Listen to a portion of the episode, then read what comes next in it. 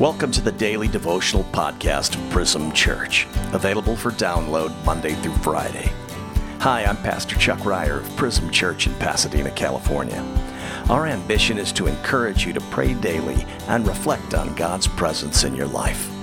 As we contemplate the truths of the gospel, study the attributes of God, and meditate on the promises of God's Word, our hope is that we'd reflect these beautiful realities to those around us and at the same time refresh our own souls.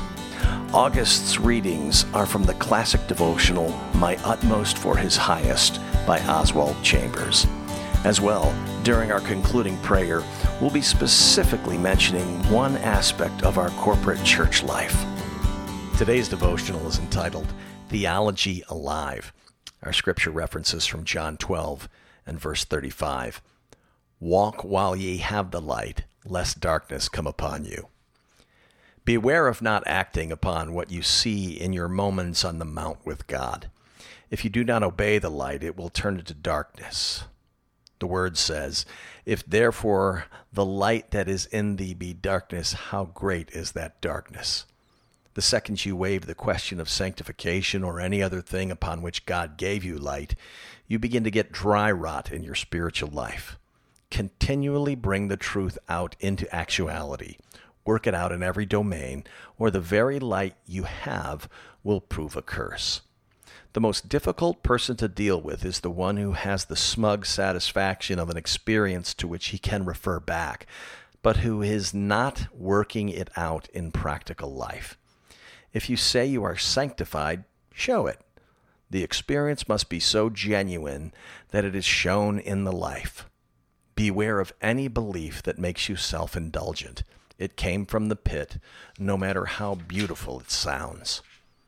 Theology must work itself out in the most practical relationships.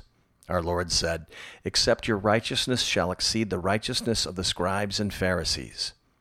You must be more moral than the most moral being you know. You may know all about the doctrine of sanctification, but are you running it out into the practical issues of your life? Every bit of your life, physical, moral, and spiritual, is to be judged by the standard of the atonement. Today, we're going to pray uh, for the glory of Jesus to be seen in and through our church this fall.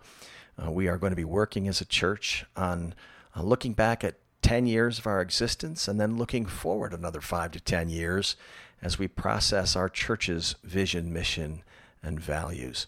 I also want to pray today for the Spear family, one of our missionary families that we support in Spain. So let's go before the Father together. Dear Jesus, we do want to be faithful people who don't just look at ourselves in the mirror and then immediately go away and forget what we look like, but instead be those who would actually follow you. And we confess to you today that so frequently we aren't. We're not people who remember what it means to be your followers. Or we're so distracted on the journey of walking behind you that we lose sight of you and then we trip and fall. Forgive us, Father, for our, our weakness and for our propensity to sin, for our, our proneness to wander off the path. Father, we accept your forgiveness. Your word says if we're faithful and just to confess our sins, that you are faithful and just uh, to forgive us of our sins and cleanse us from all unrighteousness. We thank you for that. We thank you for the truth of that.